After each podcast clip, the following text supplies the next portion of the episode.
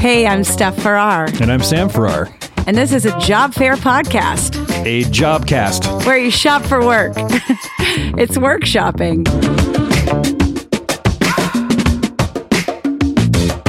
Thank you for being here. This week on work shopping, we have Megan Helsel. Ooh, good is- intro right there. Oh, thank you. Yeah, we, ne- we never do intros. you know, I practiced that on the 405 when I was in traffic. yeah, thanks for coming. I know. Yeah, thanks, for having me. It's just nice to be in your presence. Yeah. I know. It's been so long. I mean, that's crazy. So, yeah, our podcast has two questions that we've defined, and then everything else is up, up in the air. So, as we say, so the first question is what did you want to be when you were a kid? So I wanted to be both an actor and a lawyer. And so my brilliant um, idea was that I would be on LA Law because that was like the TV show of the sense. moment. Yeah, it makes perfect sense. And so that was always my great aspiration was to be on LA Law. Amazing. That was the greatest law show. Yeah, I mean, they were so powerful. Yeah. Um, and at that same time, my sister's big aspiration was to be the um, meat cutter at the deli. She just wanted to work that meat shaving machine. Okay, I've never heard that. That's amazing. It is a cool machine, though. I get it. I mean, totally. yeah. How, mu- what, how old is your sister? She's like four years older than Older me. than you. Yeah. Meat cutter and an attorney. It's okay. She got her PhD. She's fine. So, that's not far off from where you, at least where you started. Yeah. you know, in the direction you headed. Yeah. Um, I wanted to talk a lot about Interlochen because I think it's really cool. But is there is there anything we need to talk about before we get there? Well, let's back up. Where are you from? so I grew up in a college town in Illinois where my parents were both professors. And it was, you know, somewhat small and rural, but because the university, there was just a lot to, to do there. And my mom in particular was and has always been a great lover of the arts. Um, you know, was always really into theater, Yep. scene theater, also just really into fine art and, you know, did ceramics herself and took piano. And so she kind of gave me, um, you know, just this sort of like polyamorous love of all arts. And because of the university, we had access to these great teachers that were teaching at the college level and all kinds of great art centers. And so, you know, I started really young, like doing theater classes and workshops even in kindergarten and taking piano and like basket weaving and ceramics and all Which you these still do all of, I feel like. yeah, and painting and then Mm-hmm. Suzuki violin and later saxophone because of Lisa Simpson. That's amazing. And so she just kind of had me in everything and like chased down anything I wanted to do. And I was seven when she um, brought up the idea of auditioning. She had read about auditions for this like equity summer stock theater that was not too far, like 45 minutes from our house. And it got all these Broadway actors to come in and do Broadway shows, and people bought like season tickets, but it was small. And so I went and auditioned and got a part. You're seven. Yeah, I was Yeah. seven. And it was Gypsy, which is Oh. very racy. I was in Gypsy in high school as well. Were you? That was the cow's butt. Not kidding. It's a good role.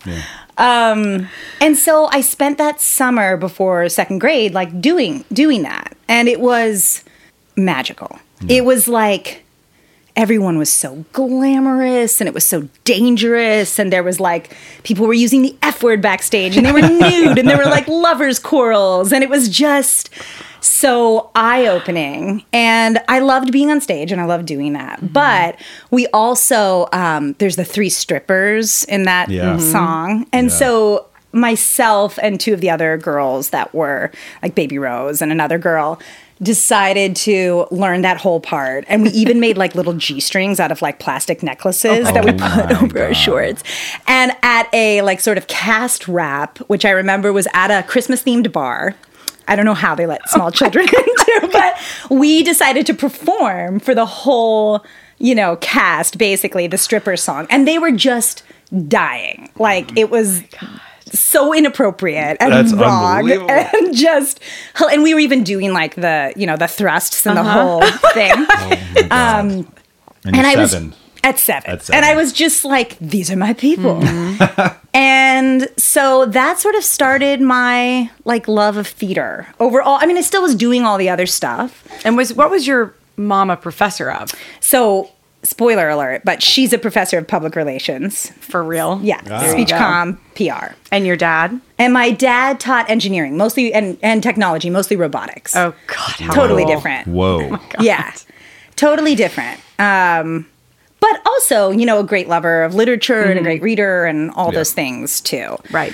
So that was sort of how I got my start. And it led me on, you know, a journey to doing a lot of other sort of professional shows as a kid and ultimately to um, landing at Steppenwolf, which is a really famous theater in Chicago, Chicago. that's owned by John Malkovich and Gary Sinise.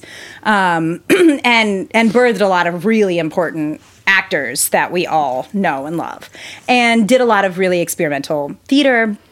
And when I was there, So how old are you at this point? so that was the summer between eighth grade and Okay, so freshman you've year. spent all these years sort of perfect, well, not perfecting, but yeah, honing your doing craft. stuff Yeah, like being in Chekhov plays, and Right. eventually it went from sort of musical stuff to much headier Mm-hmm. stuff, like things that were way more sort of literary and you know kind of heavy and important, and I loved that. Um, you like the more dramatic. Definitely. I mean, I, I certainly sang and like loved music and Yeah. loved all that. but like the depth of storytelling and Yeah, the depth lessons of story. learned. Mhm. Yes, that was so important to me.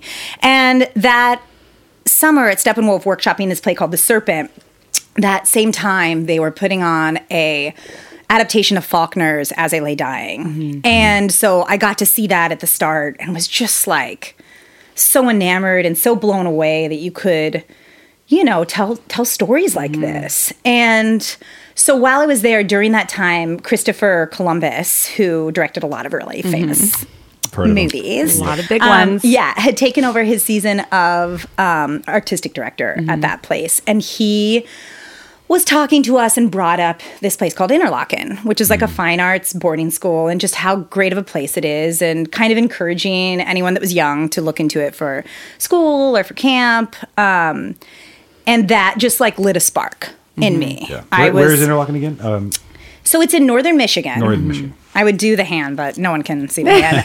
Um, it's this way, but it's it's really in the middle of nowhere. Yeah. It's this um, magical little school. It started as a camp, I think, in the twenties, and then by the forties they created a boarding school, and It's small, isn't it? It's 400 kids Yeah. for boarding school, 400 Right. total for all four years, and then they offer like a post grad year. And it's on a little isthmus between two lakes, surrounded by state parks, um, and it's freezing. It snows from basically October and it melts in May. of course, you're there for most of the winter. Yeah, I didn't even think about that part. So They really keep you inside. yeah, they really keep you there. They keep you there. There's no snow days. There's no snow days. and most of the teachers actually live elsewhere, but they give them cabins for the season. Right. Like, so they live in these, like, sort of magical little cabins. Oh my God. And um, yeah, I mean, sometimes we'd have to snowshoe to class to get, like, sometimes the drifts were so intense that we couldn't get out of our doors, like our front doors of our dorms. Wow. Uh, You know, which added this very sort of romantic, sure. kind of like deep thing to the whole experience. But yeah, so ultimately I convinced my parents to let me go to this this boarding school. in eighth grade, you're like, this sounds like this sounds right for me. So you Yeah. apply in eighth grade. yes. Uh, What's the process like? I imagine very competitive. we went there we had i had to like audition and um, you know you had to show sort of like multiple monologues your grades um, you know they were concerned that i'd come from like a small public school because it's obviously really rigorous academically on top of the arts um, but yeah, I got in and I got a scholarship, which is Wow. amazing. Wow. Because it's it's expensive. I mean, you don't even want to know what it costs Uh, now, yeah, I but can understand. but it was just magical. I mean, we went to school from 8 until 6 p.m. We went to school on Saturdays. Like, it's no joke because Wow. they don't think you should come out of there just being good at your art. Like, they want you to be excellent. I mean, excellent yeah. at everything. But, you know, class size was 12 and you called your teacher by their first name and you could swear in class. And, you know, when you were choosing from like your classes, it was like, oh, okay, Russian lit um, for your English class or like Destiny and World Literature where you're like reading the book of Job and Clockwork Orange and, you know, Yeah. just having this really robust experience. you went in obviously as an actor, but what? A, how many different um, disciplines. Yeah. Disciplines. That's the word I was looking for. So there's classical music is probably the largest, Okay. you know, program, and then there's a jazz program. Okay. um, a really incredible creative writing program um, that I always sort of secretly wished I was in because Okay. it was just so cool. A fine arts uh, program that you know, but certainly some people really specialized in just sculpture over you know painting. Um, the you could do a theater tech like production design Oh, wow. um, discipline, Cool. theater, ballet. I think that's oh, an opera. Okay. Wow. And then So- all of just your basic educational math and Yeah. English lit. But and you, no stuff. one goes there just strictly for the um, for that side of it, though. I would assume it's it's very much like arts based with a very intense academic structure as well. Like So they do allow like 20 academic majors Oh, okay. a year. I mean, you you there's like no money. Like, Okay. You have to be Yeah. able to like I don't want to say buy your way in, but it's like, you know, there's just it's a different it's a different Yeah. thing. All right. But um so I didn't mean to interrupt. I was just I just I've, I haven't really ever asked you about Interlochen Yeah. before, and Oh, I know yeah. I know you. I know a couple other people that have gone there.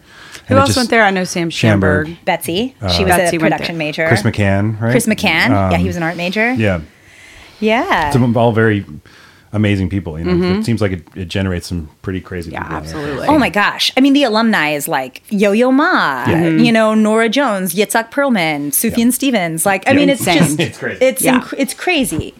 Um, but yeah, and, and I think the coolest or, or most inspirational part of it was really just that at this very formative age, like your teenage years, Yeah. you sort of you leave your parents and you're going to be raised by this community. And half of them come from other countries. And you know obviously there are like violin gods from you know from china and you know all over these you know wild wild folks. But like demir who was the first chair uh, violinist was a good bit older. Like i think he might have even been 19 or 20 in his last year there. But the school's just keeping him there because if he went back he'd have to fight in kosovo like he just Wow. you know Yeah. like people there were just these sort of brilliant people from totally different worlds, completely different experiences. Um, many that didn't speak English as a first language, and you were like living together. You know, pretty amazing. and in a in in a social structure that there was no hierarchy in. Mm-hmm. Because you sort of all were going to get along anyways and there were cliques you know in that sense. Like you'd find your like micro gang within. Absolutely. but there was never like a hierarchy mm-hmm. you know? And i think that was really Because everyone was excellent. everyone was Pretty much. excellent and mm-hmm. and everyone was supportive and there was like not really drama because we were all living together as It like was sort of a, a we versus No an comp- I. is there competition though? I mean, do you feel like there's people trying to be like, I want to be the best? There's Definitely. got to be that. Yeah. I mean, Yeah. there's definitely competition. Yeah. No question. Because, you know, beyond even just the competition for first chair or for the lead in the play or to be the prima or whatever, there's also like everyone's trying to get into Juilliard and they want to be a presidential scholar of the arts. And there's a Mm-hmm. Million different like scholarships you're fighting for. Um, but yeah, it was really, it was just a really special place. Yeah. And it completely changed the trajectory of my life. Mm-hmm. You know, without a doubt, I came out of there so in love with the arts, understanding artists in a way that I, you know, wouldn't have. And it also just made me like a great writer and a great communicator and a great, I don't know, just ignited a, a lifelong curiosity for art mm-hmm. and people's experience and Did you love it Yeah. from the get go? Did you have any homesickness? Was it like I'm Were there s- fears like that? Or Did you're like, not. I sorry, mom and dad. I I didn't. Yeah. It just felt like the a place where I could be sort of the purest version of myself and. You know, I think if it did anything, it made every experience after that like pretty disappointing. Yeah, sure. I can't imagine college was much of a challenge. You know, it was awful. I mean, like my whole my whole college situation was a complete debacle. Like after oh, Interlochen, I went to Oxford, mm-hmm. which was awesome, and I still very much wanted to be an actor. That's you know what I thought. And so- How did you end up at Oxford? Like very like how did that they were just like encouraging people from that program from interlochen's program like there's just really deep reaches into the other sure. Mm-hmm. sort of arts programs you know juilliard and manhattan school of music or you know there's just they all come they don't we don't actually even go to them they all come to interlochen and like set up like sarah lawrence and bard and all these conservatories they they come and show up and Yeah. you know i mean they're like head hunting you for sure. Yeah. um, and so when I was doing all my different auditions, like it was pretty easy to get into like the schools that I wanted. And there was this great program um, at Balliol, which is one of the 11 colleges at Oxford. Um, which was sort of like the college of English. Like some of my friends had like Sylvia Plath's old room, and there were Wow. fireplaces in your dorm room. Oh, that's amazing. it was bonkers. Um, and they had all these amazing artists that would come and workshop um, and direct you. So I like got to work with Ben Kingsley and Derek Jacobi and I love learning this stuff about you. I had no idea Oh. that these were your experiences. This I was trying to remember when, how old you were when I met you and, and when you came to LA. yeah. So love brought me back to the U.S. I could not get over my high school boyfriend. We Right. could not stand to be separated. so, how long did you last at Oxford? like one semester. Okay. And I had also been offered a scholarship to USC for Awesome. their BFA program. Right. Okay. And we had like hatched this plan to land back in LA where his dad lived. And he's like, oh, I, he was a year younger than me. So Mm-hmm. he's like, oh, I can finish at a private high school in LA and we'll like hatch this plan. Oh so we totally ruined our lives by like hatching this plan. And then it failed us miserably. Mm. His dad ended up needing to go, his dad was director and he ended up needing to go shoot in another state. and then he couldn't stay there, but he'd already left Interlochen. And so, like, in his senior year, it was just Just a disaster. great life lesson. Um, Yeah. So I transferred to USC, and I think I met you shortly Yeah, you after were, I feel like that was when I met you. Yeah. because I was 18. I think when I met you. Yeah. So young. I know. I did a semester in the dorms Okay. at USC, Yeah. and yeah, so it would have been the following year. Yeah. And um, it was just culture shock. I'm I sure. bet. Did you like LA? Or were I like, hated it. what the fuck? I'm like at USC in the weirdest part of town. And certainly back then, I mean, Yeah, like I'm old. and now so it's that was great. yeah, Yeah. now it's great. But Yeah. back then, it was like Scary. scary and dangerous. And There was no nothing. staples or anything downtown, like nothing. No, you No. couldn't like find a restaurant. No. there was No. nothing. You Yeah. stayed put. and also like everybody was um you know away from home for the Mm-hmm. first time and that was not my experience i was just Yeah. like a you different guys don't know how to do your laundry? kind of Yeah. i mean the saving grace was honestly that my neighbor was our pal austin nichols Mm-hmm. and he was also Didn't know that. had a long distance Were you like, girlfriend "Ooh, who is Claire, at that the time. Yeah, foxy that's so boy? funny. Yeah, and Yeah. so like he had Claire and I had my long distance Oh boyfriend, gosh. and so we just hung out because we were just like not interested in anything, and like we'd go to the beach and he would surf and I would hang out and read, and Oh my god, how funny. he was like my lifeline. Yeah. but yeah, so I did that, and I get, I guess I just sort of was like, okay, it's LA, like. I got to get a manager and an agent, and I guess I'm going to do this LA acting thing, mm-hmm. even though that was like never my ambition, you know, was to do like film and TV. Mm-hmm. I always thought I'd be like a theater person, mm-hmm. you I know know? you said you followed love to LA, but uh, was there any inkling to go to New York and try to do that sort of side of it? Well, it's interesting. So I, you know, I got an agent and a manager, and I start, started auditioning, and Yeah. I got cast on this horrible show called Hang Time, which was on after Saved by the Bell. I Wow. totally remember that yeah, show. about the basketball team. Yep. Oh my And God. so I was just like, okay, cool. I quit USC. Oh, Like, I just was like, Oh. okay, peace. Like, Yeah. Like, this, this, is, is, it. the dream I got on TV. and no diss to hang time. But it was just like my lines were like, Thanks for the Spanish lesson, Antonio. Like I was just like a cheerleader and it was just like, you know, Yeah. garbage. Mm-hmm. Mm-hmm. Yeah. And so this is not it for me. And I had like got some good roles and it certainly was going okay. Mm-hmm. You know, I can't complain. I had a good agent and a good manager. And how did that? How did you come to your good agent and good good manager? Well, so a friend of mine had a manager Mm-hmm. that they were like, you should meet with. And it was actually kind of like a kids acting manager because I was still really Young. young, Yeah. you know? But it was during that era of everything was high school based. Right. That kind of early, late, Beverly late Hills night- 90210, like that whole thing, or no? Yeah, I mean, even like a little bit later than that. Like, I remember I went to producers um, on uh, Freaks and Geeks. Like, there were just mm-hmm. lots of kind of young people shows being mm-hmm. cast, and Yeah. it was active.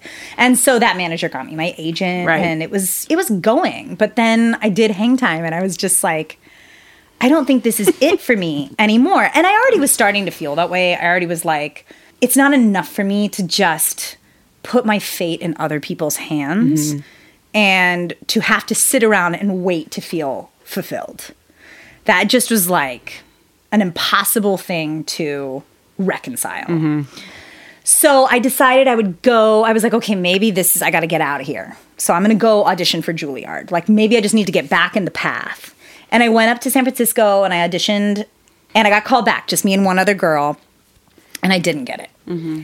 And I was just like, okay, that's it. Mm-hmm. And I already was having feelings like this isn't enough for me. Even though spending most of your life Done. thinking that this was what you wanted to do. Yeah. And I've always been sort of weirdly uh, decisive in that way. I'm Yeah. sure much to my husband's chagrin, but like I'd, it's easy for me to just be like, this is what I'm doing, or this isn't working, and now I'm moving on. Did you see it more as like a, or less as I didn't get in, I quit, and more of this is a sign I wasn't supposed to do this. I wasn't Totally. supposed to get in. Let's move forward. I think it was just that. I think it mm-hmm. was like the combination of the sign mm-hmm. from the universe and also just realizing after my like stint in LA doing it that that this is a big part of being a professional actor. I mean, not just the rejection because I, you know, that's okay, mm-hmm. but just that it's not something you can do on your own and be in control of. Yeah. You have to be okay completely saying like I may not feel professionally satisfied at all for a year. Months, Yeah. year, yeah. And that was just so depressing to me. I just felt like that wasn't I wasn't capable of hacking that part of it. Yeah. Riley was saying it felt a lot like what was it, waiting to be chosen? Um, just a lot of waiting and even adam shapiro had said like there's times the more the more successful he's become the less he works and so these these the times between actually booking jobs has gotten longer and longer and that sort of how do we fill Yeah. this time and And that's, you know, I think some people are great at that kind of mm-hmm. like self directed, you know, Totally. stuff. And I'm just not. Like, I'm someone that always grew up having a ton of activities and mm-hmm. like being overscheduled and liking that. Mm-hmm. You know, You thrive on being busy. I thrive on Yeah. being busy Yeah. and within a structure that, like, it, it, you know, Yeah. I'm less self directed Yeah. when it comes to, When, when you feel like you have no time, it's kind of a good feeling. a yeah. if you want something done give it to a busy Yeah, person exactly. Yeah, we're running out of ideas for these little breaks. I think they're important, though. Give your brain a moment to uh, process what you've listened to. But this week, I think we're just going to do a little musical interlude. Although I'm talking over it now, so I guess it's not a musical interlude. You know, the next break, I'm going to find some different music. Something you haven't heard before. Now back to Megan. i have to know did you and austin maintain a friendship after you left obviously Totally. I mean, still our pal. Yeah. Yeah, for Totally. sure. No, Yeah. totally. just thinking about this. He was just like sort of starting to dabble act. in being Yeah. interested in acting too. He was not there for acting. Like he was a communications Mm-hmm. major and like a surfer, and he'd been like. I don't even know, like a wakeboard, like a wakeboard. I he was a wakeboard competitor. I Yeah. think he's like going to be a professional wakeboarder. Yeah, that was Yeah. like his his life, but he kind of like started to dabble in being interested Mm-hmm. in it. And one this guy, this guy, this USC film major, asked us to star in this spoof of the Titanic. Oh my god! The two of you. I would die to find it. oh, we got to Like we went down to the Queen Mary and like did the thing. oh, where is I'd that? give anything. Oh. Bird it. Bird it. Get it. Someone find it and deliver it to our home address. Oh my yeah, God. your next birthday, that's going to be projected Yep. on the wall. That's awesome. okay, so you left USC. You USC. Yeah, so left USC Yeah. and like had already, you know, got an apartment and was doing that thing. Right. Went through the Juilliard thing and then was like, oh my God. Yeah. What now? So what now? And then I just spent like a year being kind of lost. Mm-hmm. Um, which in hindsight, I'm I'm so sad that I was so tough on myself during that time. Because I think, and this is something as a parent, like you really realize, like you are not an adult until you're like 25 Absolutely. Yeah. you're just not. And whatever happens in that era between like 18 and and 25 is really tough. Mm-hmm. Yeah. It's tough and it's complicated, and you're searching for what you want, and you're not really sure how to listen to your own voice. Mm-hmm. And and also trying to just make ends meet for the most part. totally, How to pay your bills, all that stuff. got to make it, got to mm-hmm. not like ask your parents for too much money. Not Yeah. too much, like just enough so they think you're doing a little bit of work. Yeah. but won't cut you off. Right. Yeah. Um, and so it was a tricky time. And, you know, I mean, I think that what I knew I wanted for sure was to do something in the arts. Like, I mm-hmm. wanted to do something in the arts, but on the side where, on a side where I was in some control. And, you know, I always loved music, was like a music obsessive, of course, because I lived in a college town. There was like a great all ages venue. Right. I saw like Veruca Salt and Belly and all these like bands roll through when I was like 14. Yeah. And, Yeah. You know, saw Depeche Mode and What the, venue? the Out of curiosity. Oh, I can't even remember the name of it now. It was so garbagey, like Yeah, it was they the are. most garbagey.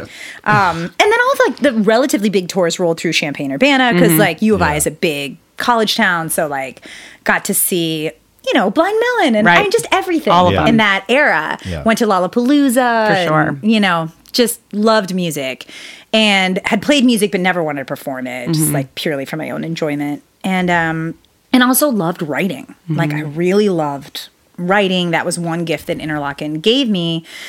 And so I thought I wanted to be a journalist. Mm-hmm. Like I wanted to profile musicians and like be a critic or, you know, just more more profiles. Like I didn't think I mm-hmm. had sort of the musicology background to be a critic, but mm-hmm. I kind of started to ruminate on that idea of, well, how could I do this? How could I maybe like write about the arts? Um, and I'm so glad in hindsight that's not the path I went down. But a great career choice. Like what a fun, fun job. I mean, it would be so it Yeah. would be so fun. Um, Just go around seeing a lot of bands and talking about it. I mean, Mm-hmm. Yeah. that'd be great. And Yeah. that's kind of what I thought my life would be. Like, obviously, our group of friends were all in bands Yeah. and we were all seeing so much music. Yeah. We're out every night doing that, anyways. And so I just thought this would be cool. And maybe it's not my for everything, but like maybe this will be my for now thing. Mm-hmm. And so.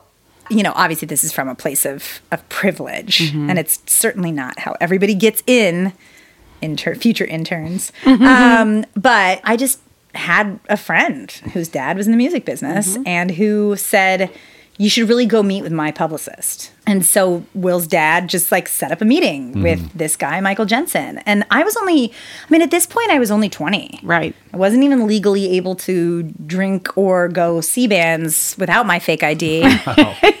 So what up, weird. Jocelyn from Far Rockaway, Sagittarius, also like 34. So I went and met with this guy, and he kind of explained what he did. And like, I kind of understood it because my mom was a public relations professor. I knew I knew what it was, and I sort of like got that even if I didn't totally know what it was, I could dial a friend for help. Right. Yeah. Figure Five it five out. five mom. Mama. and uh, and so I walked away from that, kind of like having some info and sort of him kind of saying he put me in touch with some editors or some, you know. And then he called me like a day later and was like, "Will you come work for me?" Wow. as a publicist, not like an assistant or anything like that. And I was like, well, duh, of course I yeah. will. Yeah. You know? And so I went in there and it was total baptism by fire. I mean, it was complete fake it till you make it. Um, and after about a month there, he realized that, like, he thought I was, I don't know, 29 and living in the valley. And I'm like, no, I'm 20. and it was like a whole thing. Like, how are you even going to see your bands play? Yeah. Like, so it was a wild Oh, first oh, year. sorry, he hired you not knowing that you were 20? Yeah. That's amazing. Well, you probably can't. You can't legally. Can't like, really so how old are you? Yeah. Right. That is Yeah. that's pretty Yeah. amazing though. I know. I felt so bad. But you know, something similar had happened to him. Like he Right. had started at Columbia Records when he was really young too, maybe 21 or 22. Yeah. S- A similar vibe had happened where someone was like, "Wait, you don't like have two children?" And like, I, you know, like it came Yeah. out as well. And so he sort of loved it. Well, you clearly like hit something with him like immediately for him to hire you the next day. yeah. Uh, Yeah. You know, not knowing anything about you. right. So it was crazy mm-hmm. because at that time it was so really age me, but that was like Santana Supernatural. Oh. And that was his client. Wow. And so Yeah. it was this monster of a machine. I mean, and it was just going and going and mm-hmm. going and going. And like, I mean, I think ultimately that sold 50 million records. It's a big record. I believe it. Man. Huge record. It won more Grammys, or it tied, oh I guess, God, with yeah. Thriller.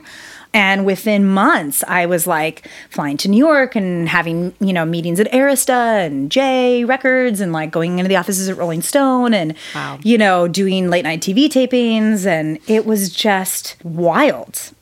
And suddenly I had that like fulfillment and that busyness that I I wanted. Mm-hmm. Um, and I think back then it was very much like it was a very like youthful, sort of immature outlook on what was happening. It was like my power. Like I was like, oh, I'm in my power. you know, it was less about the work or the fulfillment you feel or how you're helping artists or how you're crafting their 100%. stories. But back then it was about it was about that and just oh My I- career, I'm making it, I'm making busy. it. Yeah. and I found a, you know I found something that I can be good at, Mm-hmm. you know, and that that will propel me forward, and I don't have to worry. And it's a lovely combination of kind of all of your skills. Yeah, Mm-hmm. I think I think so. I mean, I think it was way later that I you know, it's really been in like the last decade that I think I've discovered like the depth of that. Mm-hmm. But it was a great introduction. And you know, most of those artists were older and that just is like you're playing when you're a legendary artist, like you're doing Rock and Roll Hall of Fame inductions and all these things that young artists Mm-hmm. don't get. And so in some ways my career was almost like reverse engineered, where I got to sort of start way up You had a little. Benjamin Button like start at the end for the older Yes. older artists and then work backwards. Yeah. Yeah. Totally. So that was that. And I was there a decade. I became vice president and I started a management division, which was a terrible idea, but I did it. and I did it until I felt like it was time to do my own thing. Mm-hmm. What did you like better, the keeping a big artist big or making a new artist break? Ultimately, definitely The new the new, you know, taking a new artist. And did you even do that at that company? very little. Were you ever breaking? There new was certainly artists? some mm-hmm. of that, but it was just it was way less and it was way less of a priority. I mean Right. that Yeah. that firm was about legacy management. You know, that firm was Oh, that's, about a, that's a good way of putting Sorry, that makes sense. you know, Yeah. just like where you're like, okay, well, don't screw up your legacy and make sure that like you stay relevant Let's and maintain you're you. Yeah. getting all the accolades you're supposed to, and you're in all the like Songwriters Hall of Fame and you know Rock and Roll Hall of Fame, and Totally. how are you know how can we do all these things? I mean, Santana was a great, um, brilliant moment of like resurgence and relevance in the pop, you know, space. How old, how old was he when he did that? Carlos was probably in his 50s, his early That's, that's incredible 50s. that it was that big at that at that age. That's amazing. Yeah, It's I mean, and do. and that was so intentional. It was his wife at the time, Deborah. You know, really just went to Clive Davis and said, "This is the year we're going to get Carlos back on the on the radio. How are we Mm-hmm. going to do it?" And Clive Davis just sat everybody down and they figured out who they could pair him with. It's amazing. And then they made a whole record Yeah. of those pairings. Unreal. it's so crazy to think. I mean, all of those songs just immediately flood my mind. It was you couldn't escape it. no, it was everywhere. it was everywhere. you said you became vice president. You did a management company, and then You started your own company Yeah. after about a decade. decades. That we said. yeah, What was the moment of um, parting from Jensen?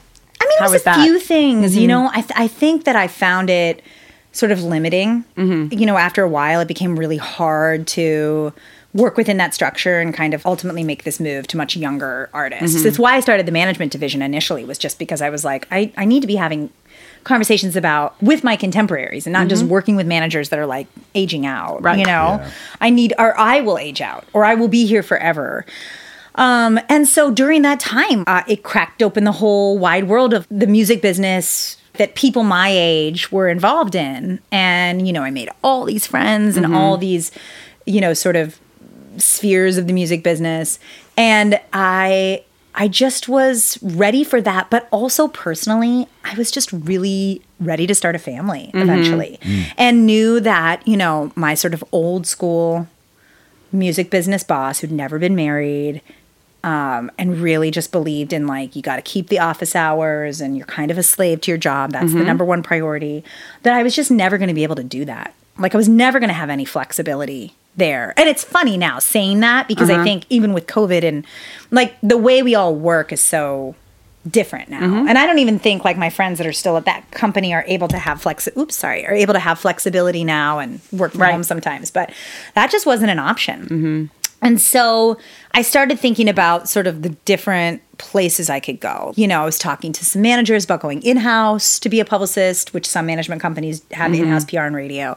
You know, do I go to a label? Like, what do I do? And at the time, I knew that an acquaintance of mine, this woman Kate Jackson, who was running Sub Pop's uh, PR and marketing, mm-hmm. was also looking to leave Sub Pop. Mm-hmm. And we had met when we were like 21 years old, 22 years old, on this Vote for Change tour. She was working for mm. Pearl Jam at the time, and I had CSN and Jackson Browne and Bonnie Raitt on that tour. And we went to New York for this like big Rolling Stone cover shoot because we were trying to, we were going into the swing states and we were trying to convince them not to vote for, not to reelect George Bush. Right. And, um, you know, we had a couple like sneaky ciggies on a balcony here and there. Both kind of realized we were just way too young to be in this room. Like, it was Yeah. absurd Totally. Yeah. um, with all these huge managers. Right. And, you know, it was like Bruce Springsteen talking to the Dixie Chicks about their experience when they went political. and we're just there like, hey.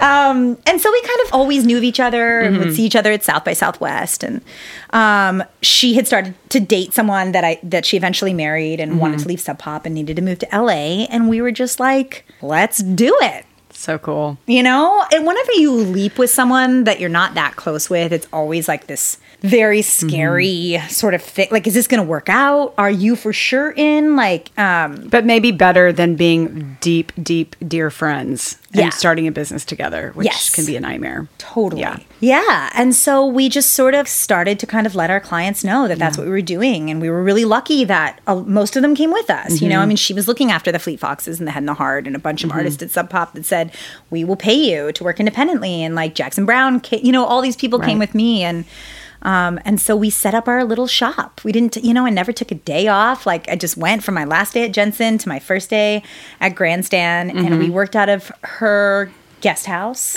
right around the corner from Yeah. you. Amazing. And um, and we started our business. So at this time, this is about a decade ago. Yep, it's about ten years ago. And now. so what wh- I'm trying to like back up in my brain in 2011, what's going on in music?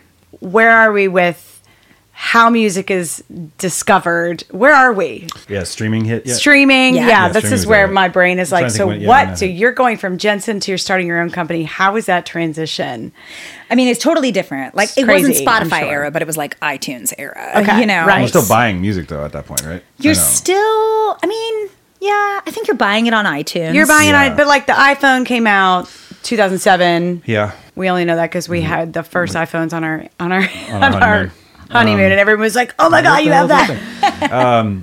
Yeah, but that that's a really strange climate uh, for Uh-huh. music at that period of time. Like if I remember correctly, it was weird. Yeah, I mean, I think it was like right around like there was the big rise of Americana, Right. Yeah. You know that Fleet Foxes was certainly a part of, and Avett Brothers, and Right. like that was a whole that resurgence was just kind of rolling out like towards the end of its big kind of thing. Kings of Leon, when's that? Yeah, that was like around a little bit before that, but that was like right around that era of their big record.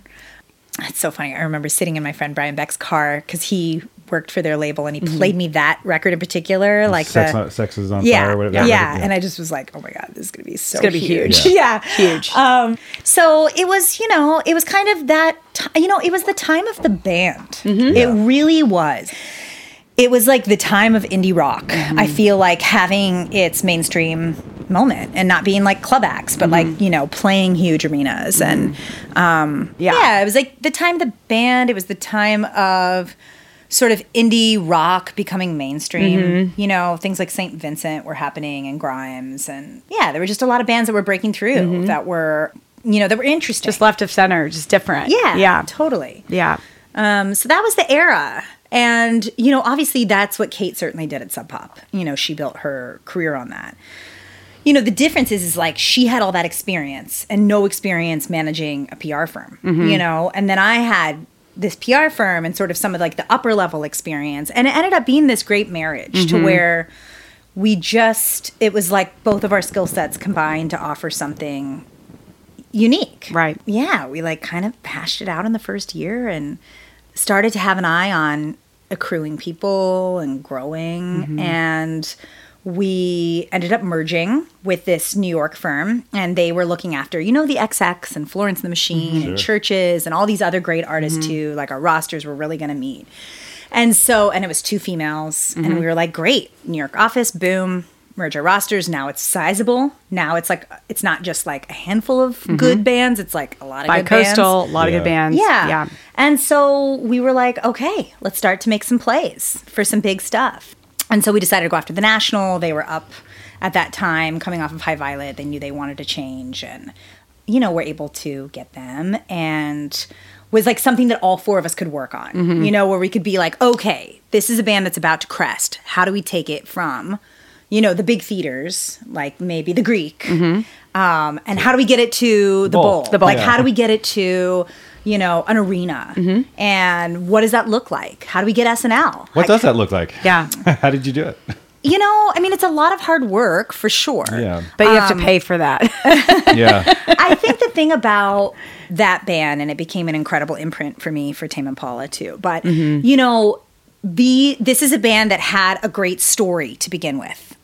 It wasn't this like robust narrative, but it was enough. It was two sets of brothers mm-hmm. and a lead singer. And mm-hmm. like, Yeah. what's that dynamic? Like these two twin geniuses, you know, on their guitars, and then these two other brothers in the rhythm section, you know, playing bass and and drums, and like this incredibly brilliant lyrical content. And you know, they all grew up in Cincinnati together, and they were like they came up together, and they all had other careers, and then mm-hmm. they built this band, and they had this like later in life success. And these are all really great stories mm-hmm. you know? These are all fascinating things. And i think the other thing you know with them is we took the, almost the blueprint of their career and for that record we for sleep well beast we were like okay you know they've always played the long game. We're going to play the long game on this record you know, we're going to do a handful of covers. We're going to find the really great writers to write and tell like the long form. And we're just going to build it and build it and build it. And by the time we got Saturday Night Live, that record had been out for a year. oh, really? Wow. You know, we just sort of played the like, we will continue to plot great press and great looks and great TV the whole way. Mm-hmm. And eventually we're going to get to where we want to where we want to go. And that's exactly what happened. It also helps when you have a hardworking band, you know? I mean, there are many there are many bands that get to the place where they're capable of that mm-hmm. and they don't double down. Mm-hmm. They say, "I'm tired. I'm burnt out." Yeah. and you get it right it is exhausting to answer the same question a million times and you know to do all the promo but it's the ones that decide like are in tune enough in the moment to know like that this is actually when you double down Yeah. it's those that make it mm-hmm. you know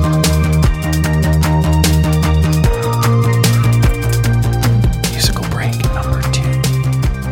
This is some new music for you. Because you deserve it. I really did have to change mics, though. You probably heard a little bit of noise and grumbling. Sorry about that. Very professional over here, as you can tell. And back to Megan. During our mic change, you were saying that you've never been interviewed about this stuff. yeah. cool. Yeah. I mean, I think that it's like a thing that happens as a publicist is you just have no interest in like you are the farthest thing from the equation. Sure. Mm-hmm. Mm-hmm. So you just get really used to being like, I'm not interested in any kind of self promotion or But it seems like you, as the publicist, are the closest, in fact, to how everything is broken. Like you're you're the person most responsible for breaking bands and telling the story and sort of the I don't know. I mean, maybe. Yeah. You know, Michael Jensen, my first boss, always had this saying that has stuck with me, which is first to be blamed, last to be thanked. Mm. Yeah. And it's kind of like the classic publicity credo because it's never enough or it's too mm-hmm. much or like, you know, there's just a lot that's out of your control Right. too. Like I can't control reviews. Right. You know, that is just between the material and the reviewer. Like I mm-hmm. can control that they hear it and that they're considering it for review, but I can't control how they write about it Right. Yeah. in that context. I mean, I certainly can control how features are written about, and that's a big part of it is mm-hmm.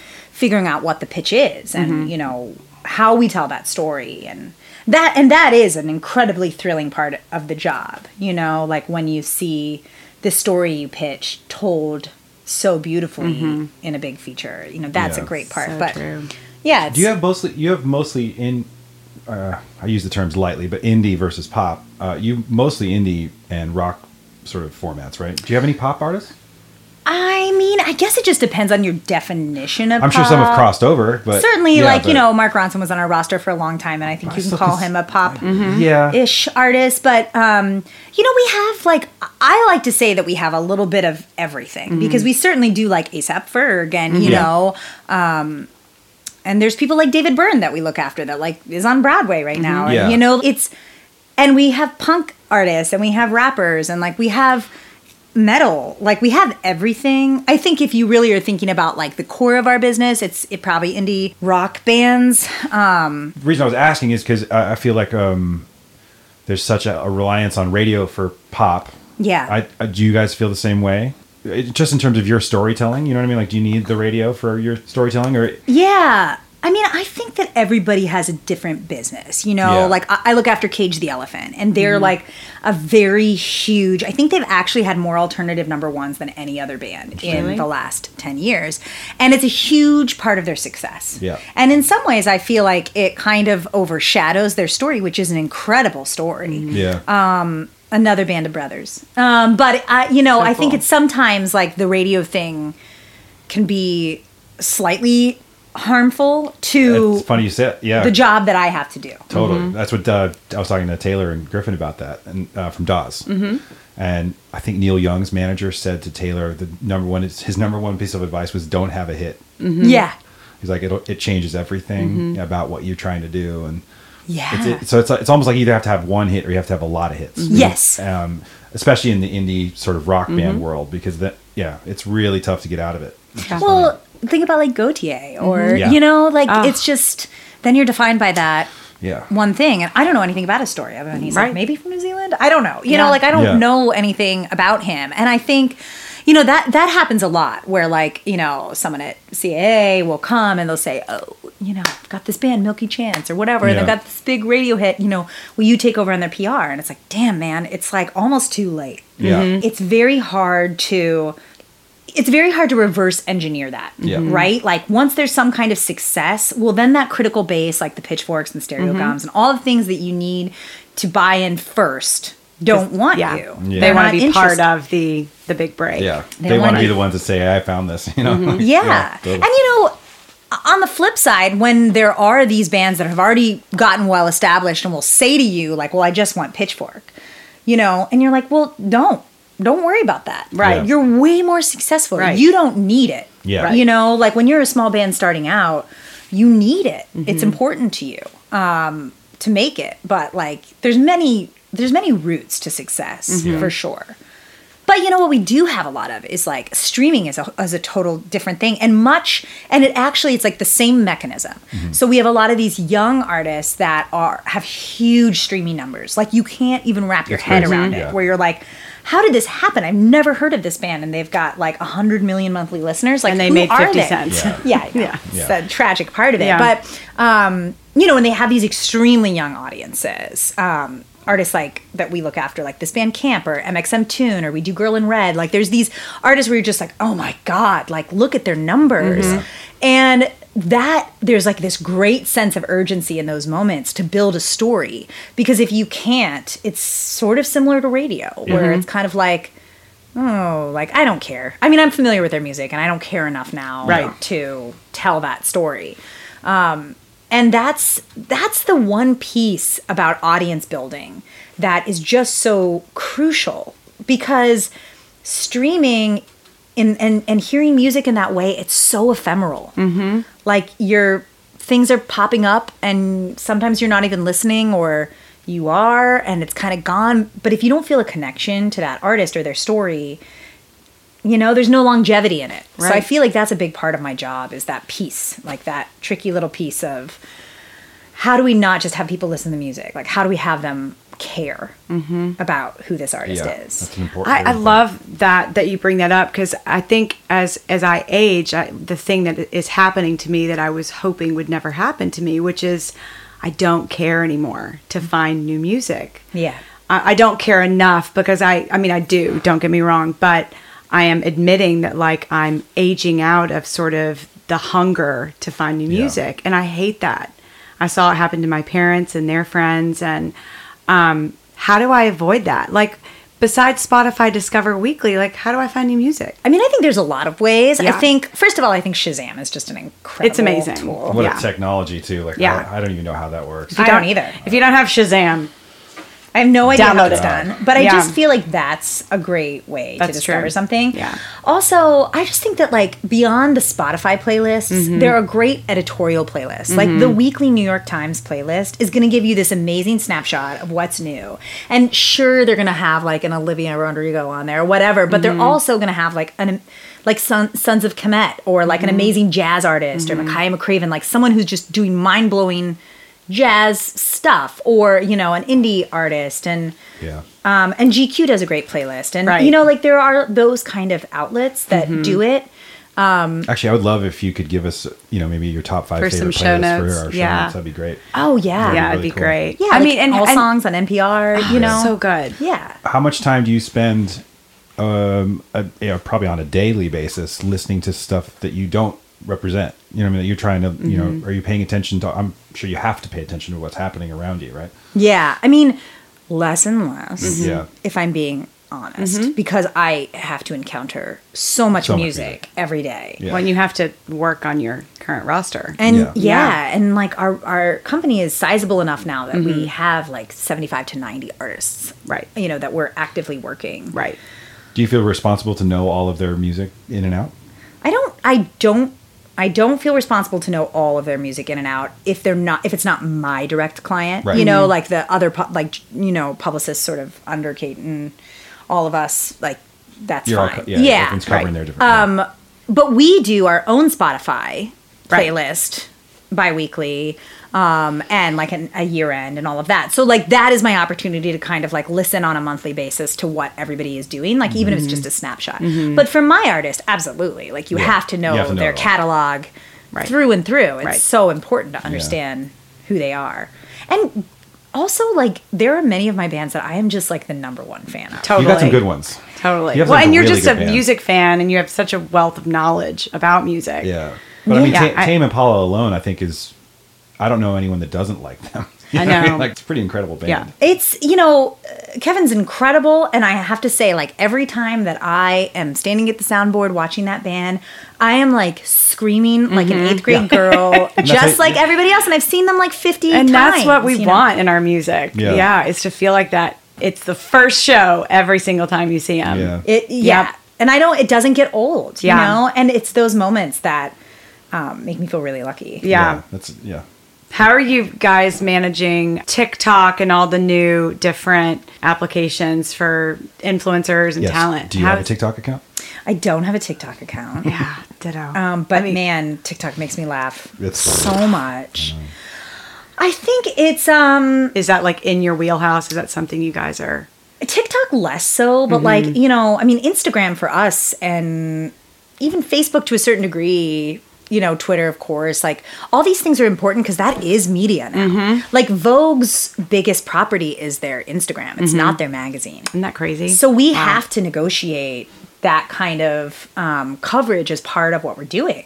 You know, like, are we getting a grid post? Are we, mm-hmm. you know, is it in stories? What's it? I mean, are we doing a takeover? Like, what are we, you know, how are we activating all that? Um, you know, I find that artists are like less interested in mm-hmm. TikTok. But that being said, it's massive. Tame Impala is a great example. But what mm-hmm. TikTok did for the less I know, the better. Mm-hmm. Yeah. I mean, it just like the streams because specifically because of TikTok, those numbers have been insane. So, you know, And yet that that has to happen entirely organically too, right? Like Right. there's no one, no publicist pushing. I mean, I think that there are some genre specific things. Like we do, we dabble a little bit in K-pop because we have to, but Right. like there's definitely some some direct like K-pop TikTok content, Sure. like dance move things that you can sort of orchestrate, and the fans will take and run with Yeah, it. but for your type of bands though, Oh, yeah, I- no, it's just it would just come off as so obvious if anyone tried to force it. I think. So, totally, yeah.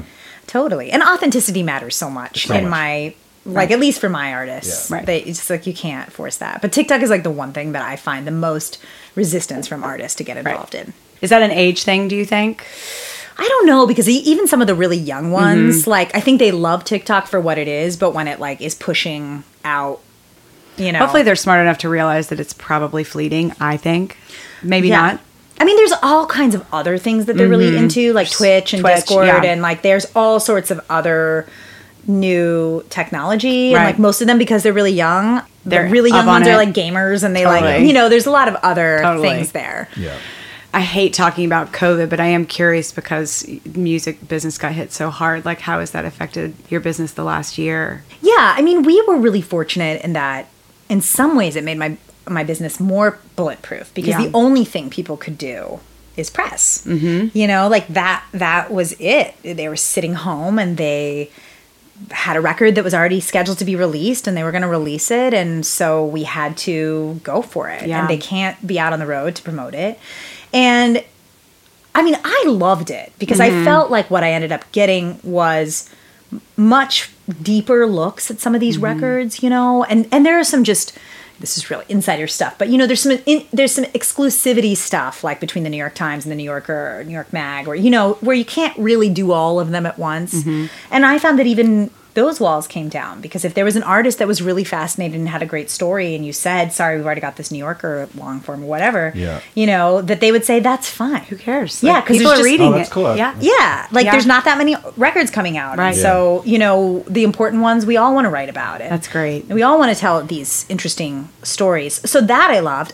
I also have loved that late night has become this thing that the band is completely in control of. Yeah. Yeah. yeah, And totally. most of the late night bookers would tell you that they love it too because they're it's just cool to see what people come up with. I mean, I'm sure they've gotten some clunkers, but you know, Yeah. Yeah. for the most part, these are really highly visual auteur type of people anyways and so they're building like it allows them to go further in their world mm-hmm. building Yeah. Go make their own little mini movies. yeah. Yeah. Yeah. so that's been really cool Yeah. and yeah the, I'm sure on the bad side though, bands not being able to tour. A lot of your bands, I would assume, have a huge following, and they rely on touring to promote themselves. Absolutely. So I'm sure that took its toll on some of your bands. Though. Had to get creative, I'm sure. I mean, I, I think it's been really hard on sort of that like middle class Yeah. is the Yeah. best way to put it yeah. of Well, artists bands that, that are already established. It's fine. Uh, I would think. Yeah, I mean, it would have been tough, but but the ones that are up and coming that are just trying to break.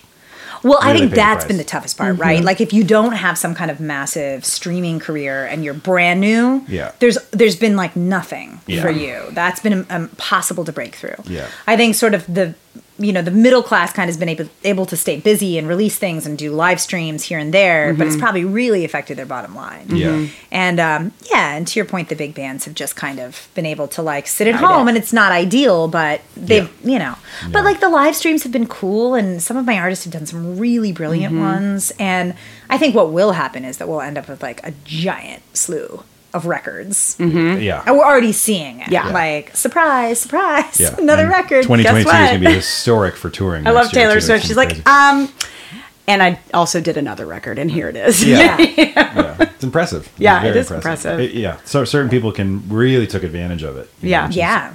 Something to do in the face of darkness, you know.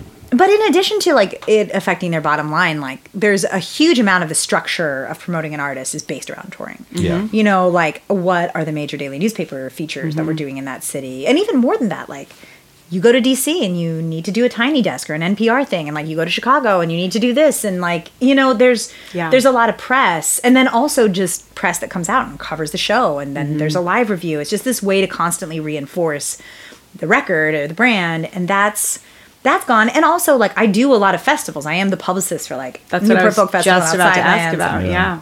yeah i mean the good news is is that all those festivals are coming back mm-hmm. and, And every, se- selling really well, I heard, too. selling out Oh, Yeah. really? yeah Yeah. everybody wants to go and i think because yeah. most of them are outside Yeah. you yeah, know it's a I good think starting place for everybody. You know, Yeah. like, oh, I can do that. I- So you just got real busy. being yes it's been nuts Yeah. being at the echo like i don't know when that's going to happen again for people Right, but, right. Oh, wow, but yeah.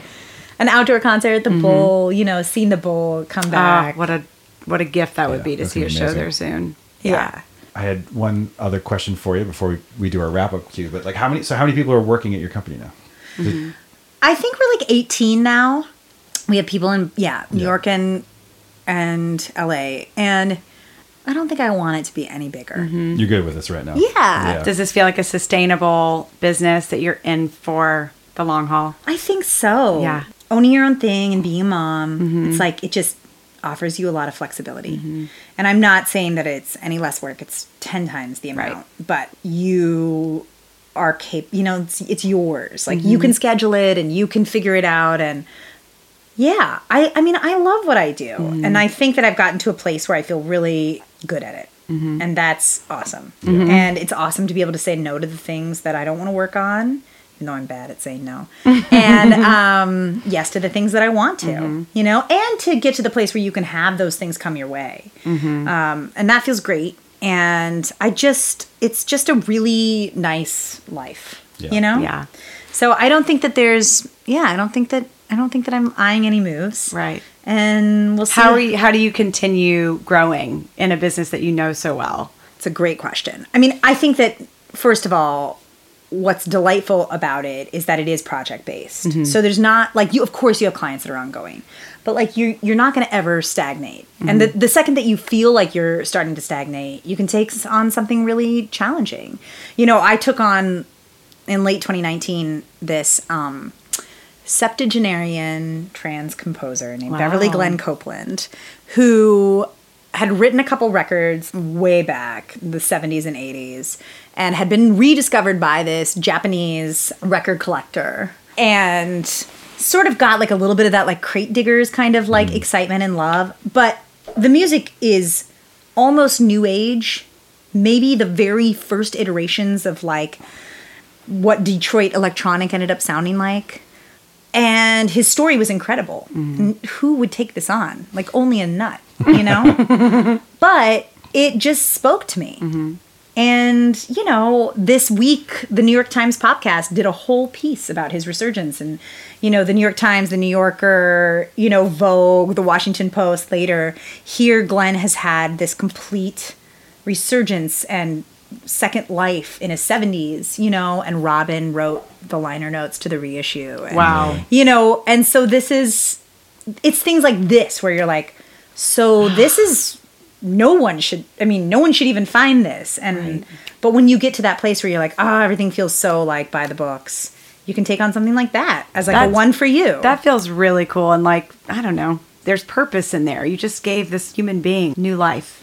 Well, and his bit of a music is so healing and like just what people needed in that time and yeah, I mean I think that that's the beautiful part about this Mm-hmm. job is it is not like, you know, nothing against a paper mill, but you are not clocking in at the mill. Mm-hmm. Right. Like an album cycle is 6 months to a year, you know, and then when you need something fresh and you need to try to learn something new and or pick take on a new genre, like you can do that. And yeah, and that's what makes it interesting. Mm-hmm. Keeps it fresh. That's, That's, so cool. fresh. Yeah.